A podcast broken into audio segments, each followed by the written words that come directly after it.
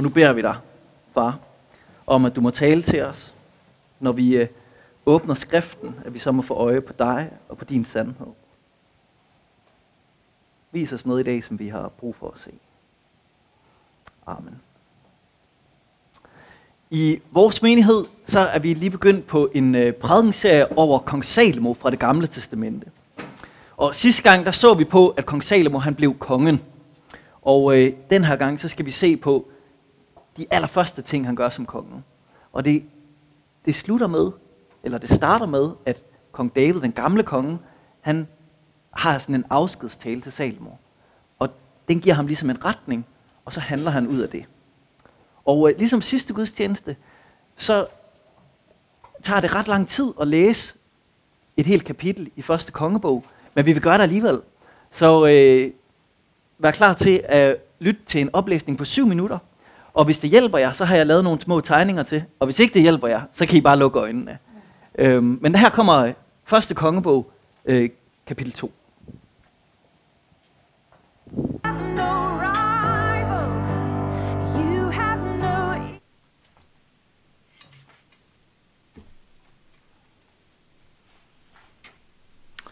Da Davids liv nærmede sig sin afslutning, indskærpede han sin søn Salomo. Jeg går nu al kødets gang. Vær stærk og mandig. Du skal holde Herren din Guds bud og vandre hans veje, holde hans lov og befalinger, hans retsregler og hans formaninger, som de står i Moses lov. Så vil du have lykken med dig i alt, hvad du foretager dig, og hvor du end vender dig hen. Så Herren holder det løfte, han gav mig, hvis dine sønner vogter på deres færd, og af hele deres hjerte og af hele deres sjæl vandrer i trofasthed for mit ansigt, skal der aldrig mangle en af din slægt på Israels trone. Du ved selv, hvad Joab, Serujas søn, har gjort imod mig. Det han gjorde mod Israels to herrefører, Abner, Ners søn, og Amasa, Jeters søn, han dræbte dem og lod krigsblod flyde i fredstid. Sådan fik han krigsblod på bæltet om sin lænd og på sandalerne på sine fødder.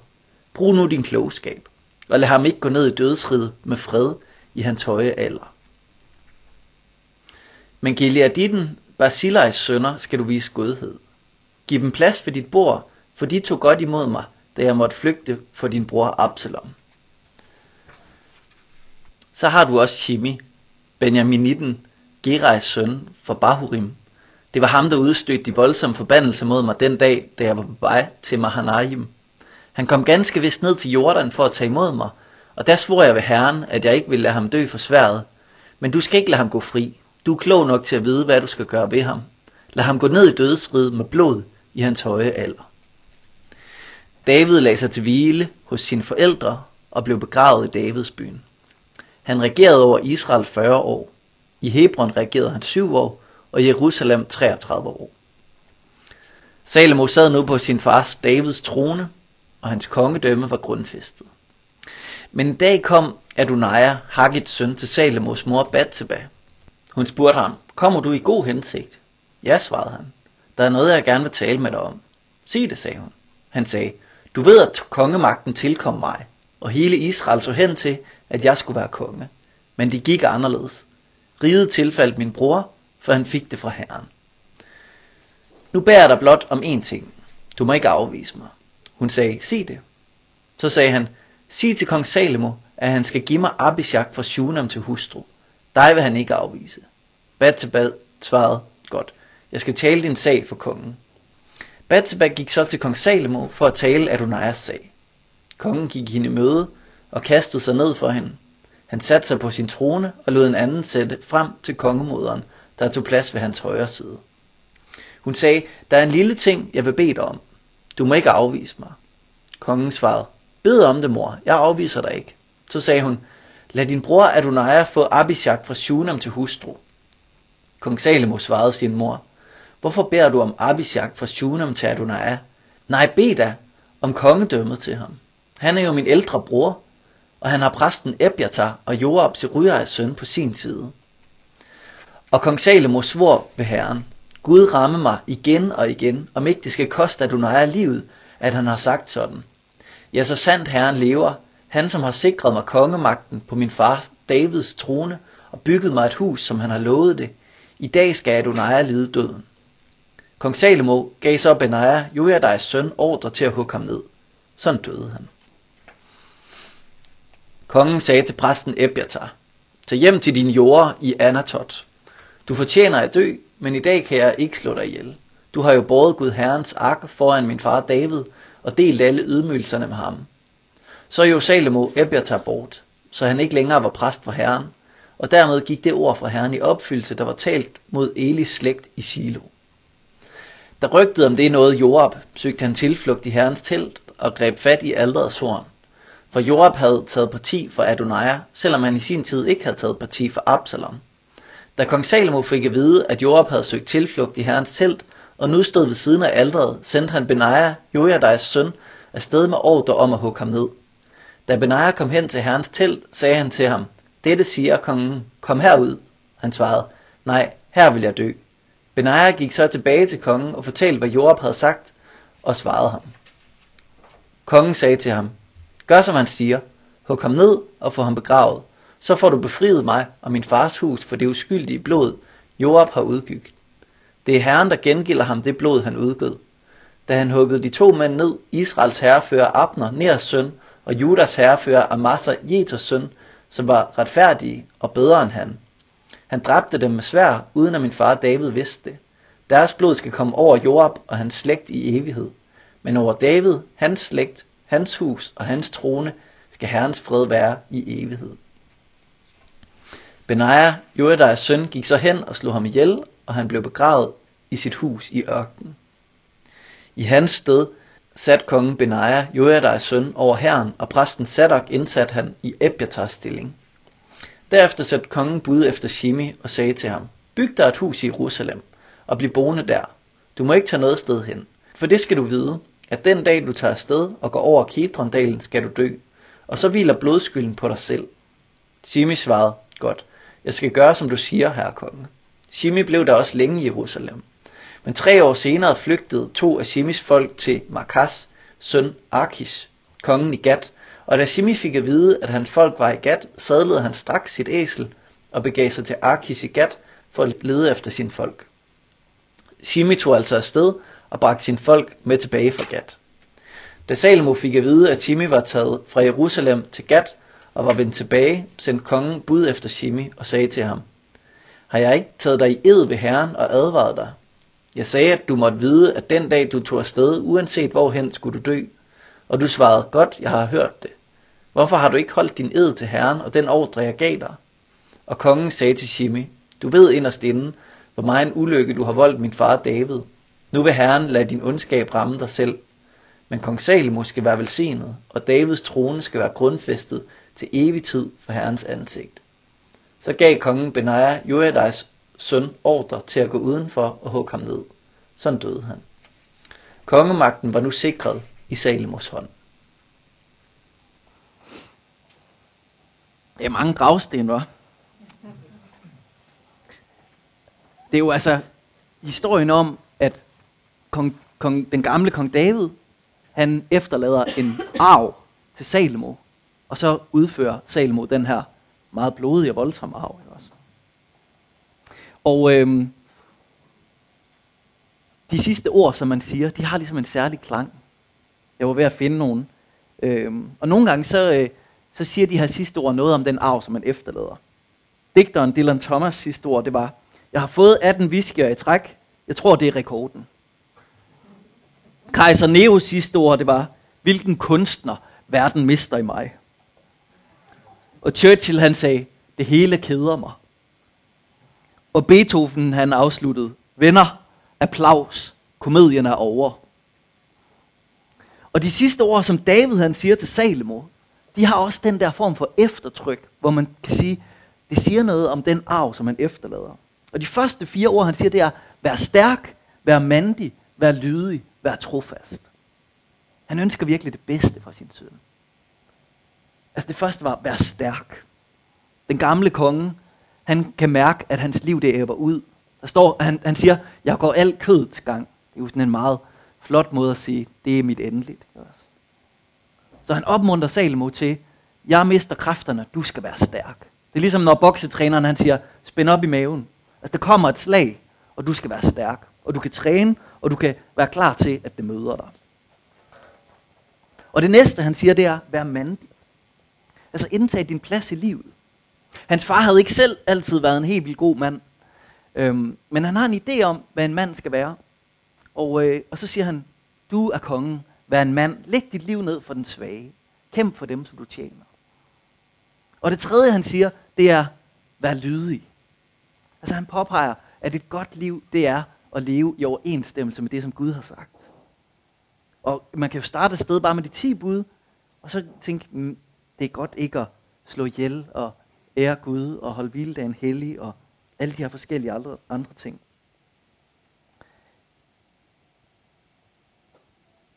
Ikke bryde ægteskab, ikke slå ihjel, ikke, og når jeg, det, det, et af de 9. eller 10. bud er, at man skal øh, ikke begære sin næstes hustru eller hus. Så alle de der ting, det er jo nogle gode ting. Hvis man lever efter dem, så, så sker der noget godt.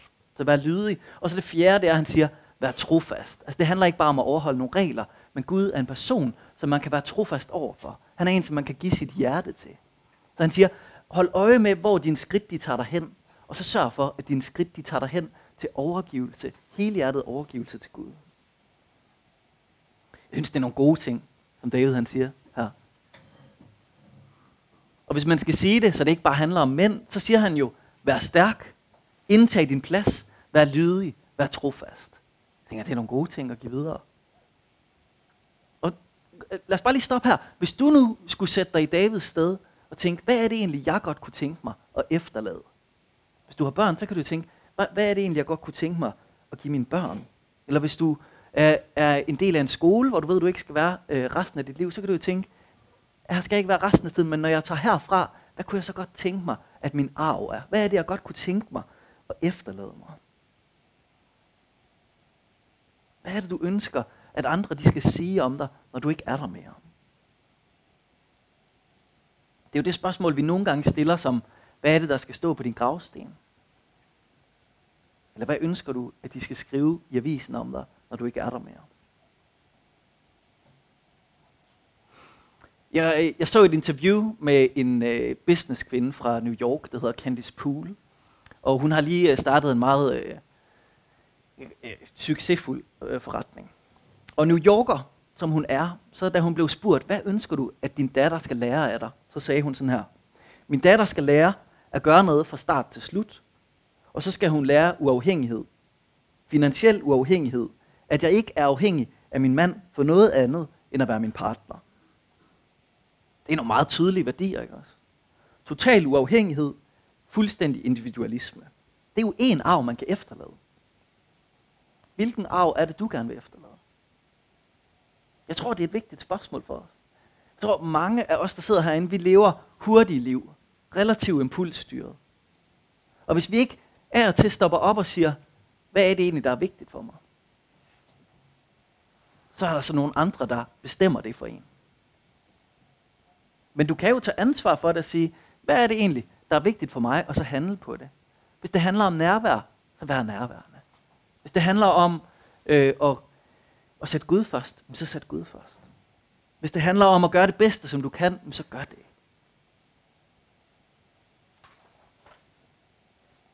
Og så skifter vi lidt kurs her. Fordi den store udfordring i det her, det er jo, at den arv, som vi efterlader, den handler ikke bare om, hvad vi siger. Vi kan sige alle de rigtige ting, men hvis vi gør det modsatte, så er det jo en del af den arv, som vi efterlader. Så vi, vi kan godt grine lidt, når vi hører nogen, der siger, du skal gøre, som jeg siger, ikke som jeg gør. Vi kan ikke sige til vores børn, at de ikke skal ryge, hvis vi selv står og ryger. Vi kan ikke sige til vores team eller til vores medarbejdere, at de skal lade være med at råbe os op i ansigtet, hvis vi selv står og råber dem op i ansigtet. Og den gamle konge her, han siger, vær lydig. Men han har jo selv nærmest brudt alle de ti bud. Han har slået ihjel. Han har begæret sin, næste, sin nabos kone. Han har brudt et ægteskab for at få fat i hende. Altså det er jo Salomos mor, ikke også? Og det er det, Salomo han er vokset op i. Det er jo en del af den arv, han har fået. Han har fået de der fire flotte ord, men så har han jo også fået en virkelighed, der handler om, at hans mor var altså taget som et lovbrud. Så der er meget godt i den arv, som Salomo han fik. Og så var der også en masse seriøse problemer. Og nogle af dem, dem nævner David selv her. Så et af de problemer, som, som David han har, eller Salomo han har fået fra David, det er jo, Salomo, eller David har taget Bathsheba til kone, og Bathsheba hun er sådan en vennekåbe. Så hun gør nærmest bare det, som den nærmeste mand fortæller hende. Så uanset om det er David, eller Nathan, eller Salomo, eller Adonai, der taler, så kan man bare se, det som der bliver sagt til hende, det gør hun.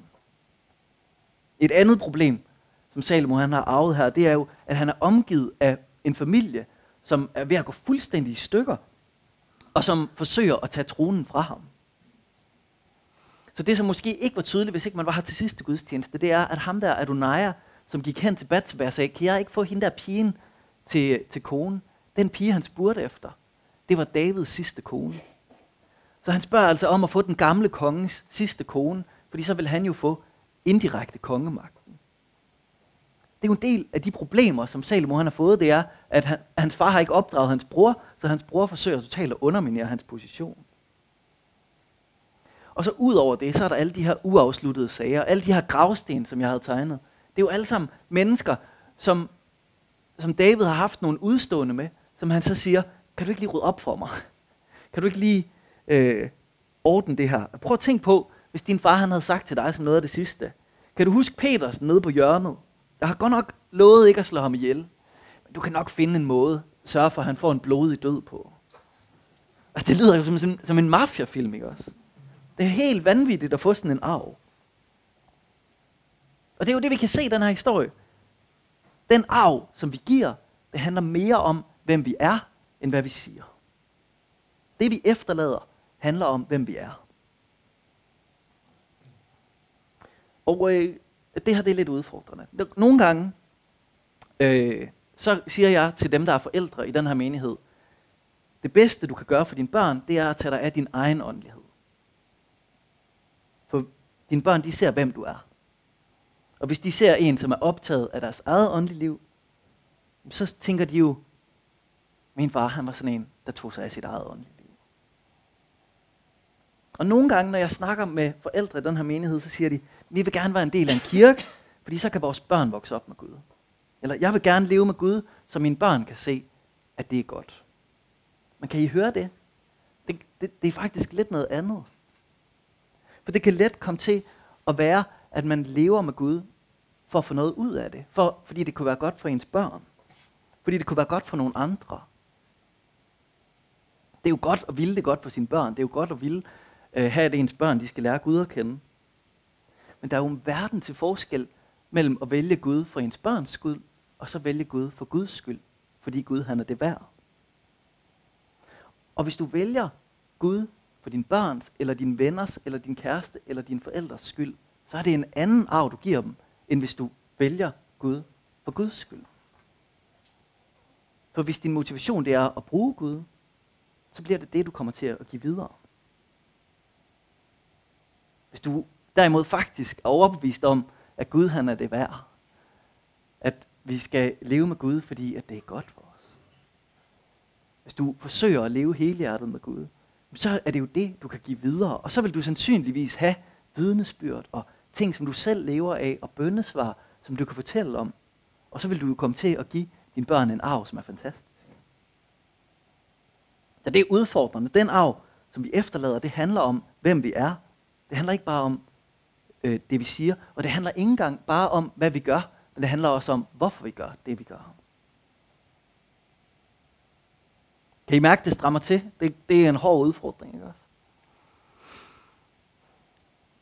Og det er jo fordi, vi bare er mennesker. Jeg er ikke perfekt. Mine motiver er aldrig rene. Og vi kommer alle sammen til at videregive både gode og dårlige ting. Og, og den måde, det er nemmest at se det på, det er jo ved at tænke på ens partner. Så kan man jo tænke, har vedkommende modtaget nogle dårlige ting fra hendes forældre? Ja, det tror jeg. og, så, og hvis det er rigtigt, så er det nok også rigtigt den anden vej. Vi ved jo godt, vi har både fået gode og dårlige ting i den arv, som vi selv har fået. Jeg talte med nogle, øh, nogle nyreligiøse mennesker her øh, for en måneds tid siden. Og de har lige opdaget sådan en personlighedsprofil, som bygger på nogle indsigter fra øh, en kirkefader, der hedder Vægrius. Og den her personlighedsprofil, den hedder enagrammet, og den bygger ligesom på, at vi alle sammen har en skyggeside, som vi kæmper med. For nogle er det appetit, for nogle er det begær, for andre er det stolthed, for nogle er det forfængelighed, for nogle er det dogenskab. Der er ligesom, tanken er ligesom, der er vi har alle sammen en ting, som ligesom er, det her, det er den ting, jeg kæmper med. Og øhm, det var interessant for mig at kunne tale med de her nyreligiøse mennesker om det svære ved at være menneske. For de havde opdaget en måde at tale om skyggesiderne på. Og så sagde jeg til dem, det som den her profil den handler om, det er jo det, som vi i kristendommen kalder synd. At vi alle sammen kæmper med noget. Altså, vi alle sammen har noget i os, som har kraften til at ødelægge os, hvis ikke det bliver modsagt eller fjernet. Og deres svar, det var, ja, vi har nu altid haft det lidt svært med det der synd. Men skyggesider og dynamikker og øh, stresspunkter, det kan vi godt snakke om. Og vi kan let få det her begreb synd galt i halsen. Men grundlæggende, så er det jo det, det handler om. At vi har nogle problemer, og nogle af dem har vi arvet. Og i kristendom, der er vi altså inde og røre ved det her, som, handler, som hedder arvesynd. Altså tanken er om arvesynd, at vi er alle sammen skabt i Guds billede. Altså vi er refleksioner af Gud. Så vi viser noget af Gud. Men ved syndefaldet, så gik vores spejl i stykker. Så vi er alle sammen nogen, som viser et uperfekt billede af Gud. Så vi har også revner og skyggesider og mørke steder, hvor vi bare må sige, her reflekterer jeg bare ikke Gud, sådan som Gud er. Og det er jo problemet med arven. Det er, at, der bliver, at vi arver det her uperfekte billede. Vi bliver alle sammen ved med at være uperfekte øh, øh, refleksioner af Gud. Så er der kommet synd i generationer. Og det er jo en voldsom måde at beskrive mennesket på, men jeg vil faktisk sige, at det er en frisættende måde at beskrive mennesket på, fordi det frigør os fra tanken om, at vi skal være perfekte. Jeg ved med mig selv, at jeg ikke er perfekt. Og jeg ved med mig selv, at det blandt andet er fordi, at vi har arvesynd. Der har simpelthen problemer, som er nedarvet i generationer.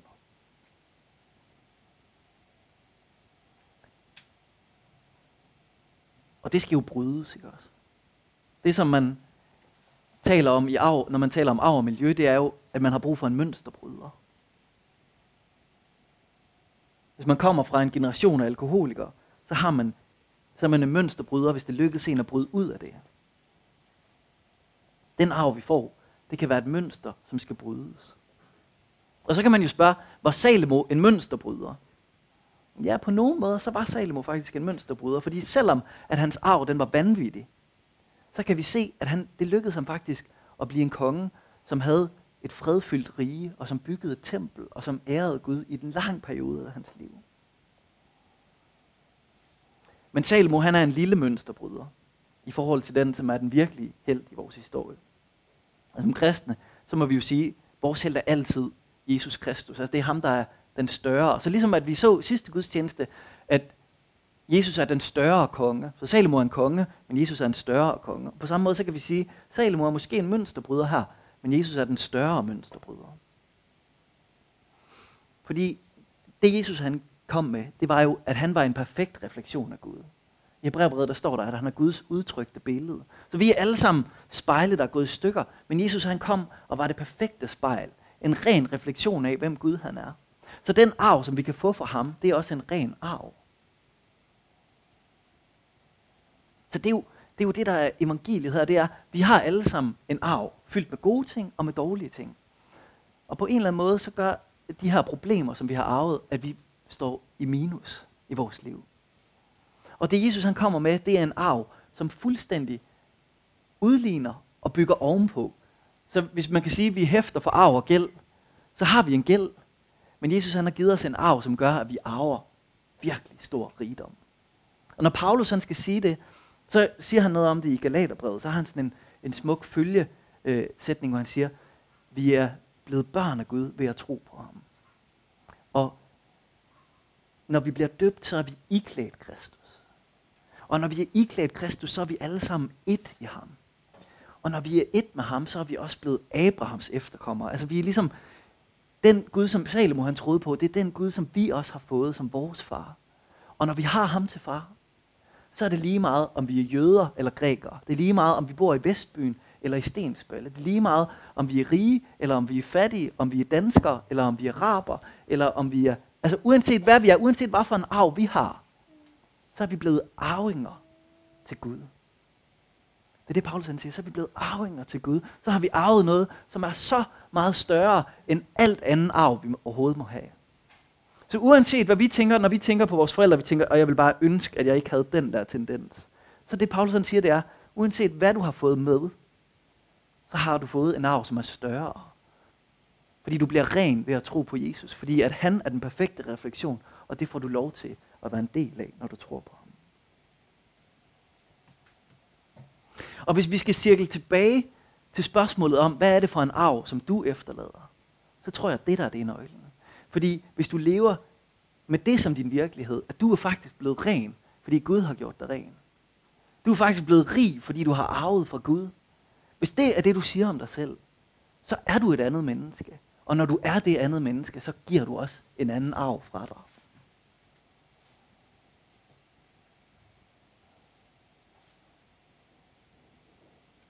Vores arv den handler om, hvem vi er. Og i Kristus, når vi er døbt, når vi tror, så er vi blevet et nyt menneske. Så må Gud sætte dig fri fra alle de problemer, du har arvet. Og må han lade dig se, hvor rig du er. Som arving af den levende og almægtige skaber. Amen.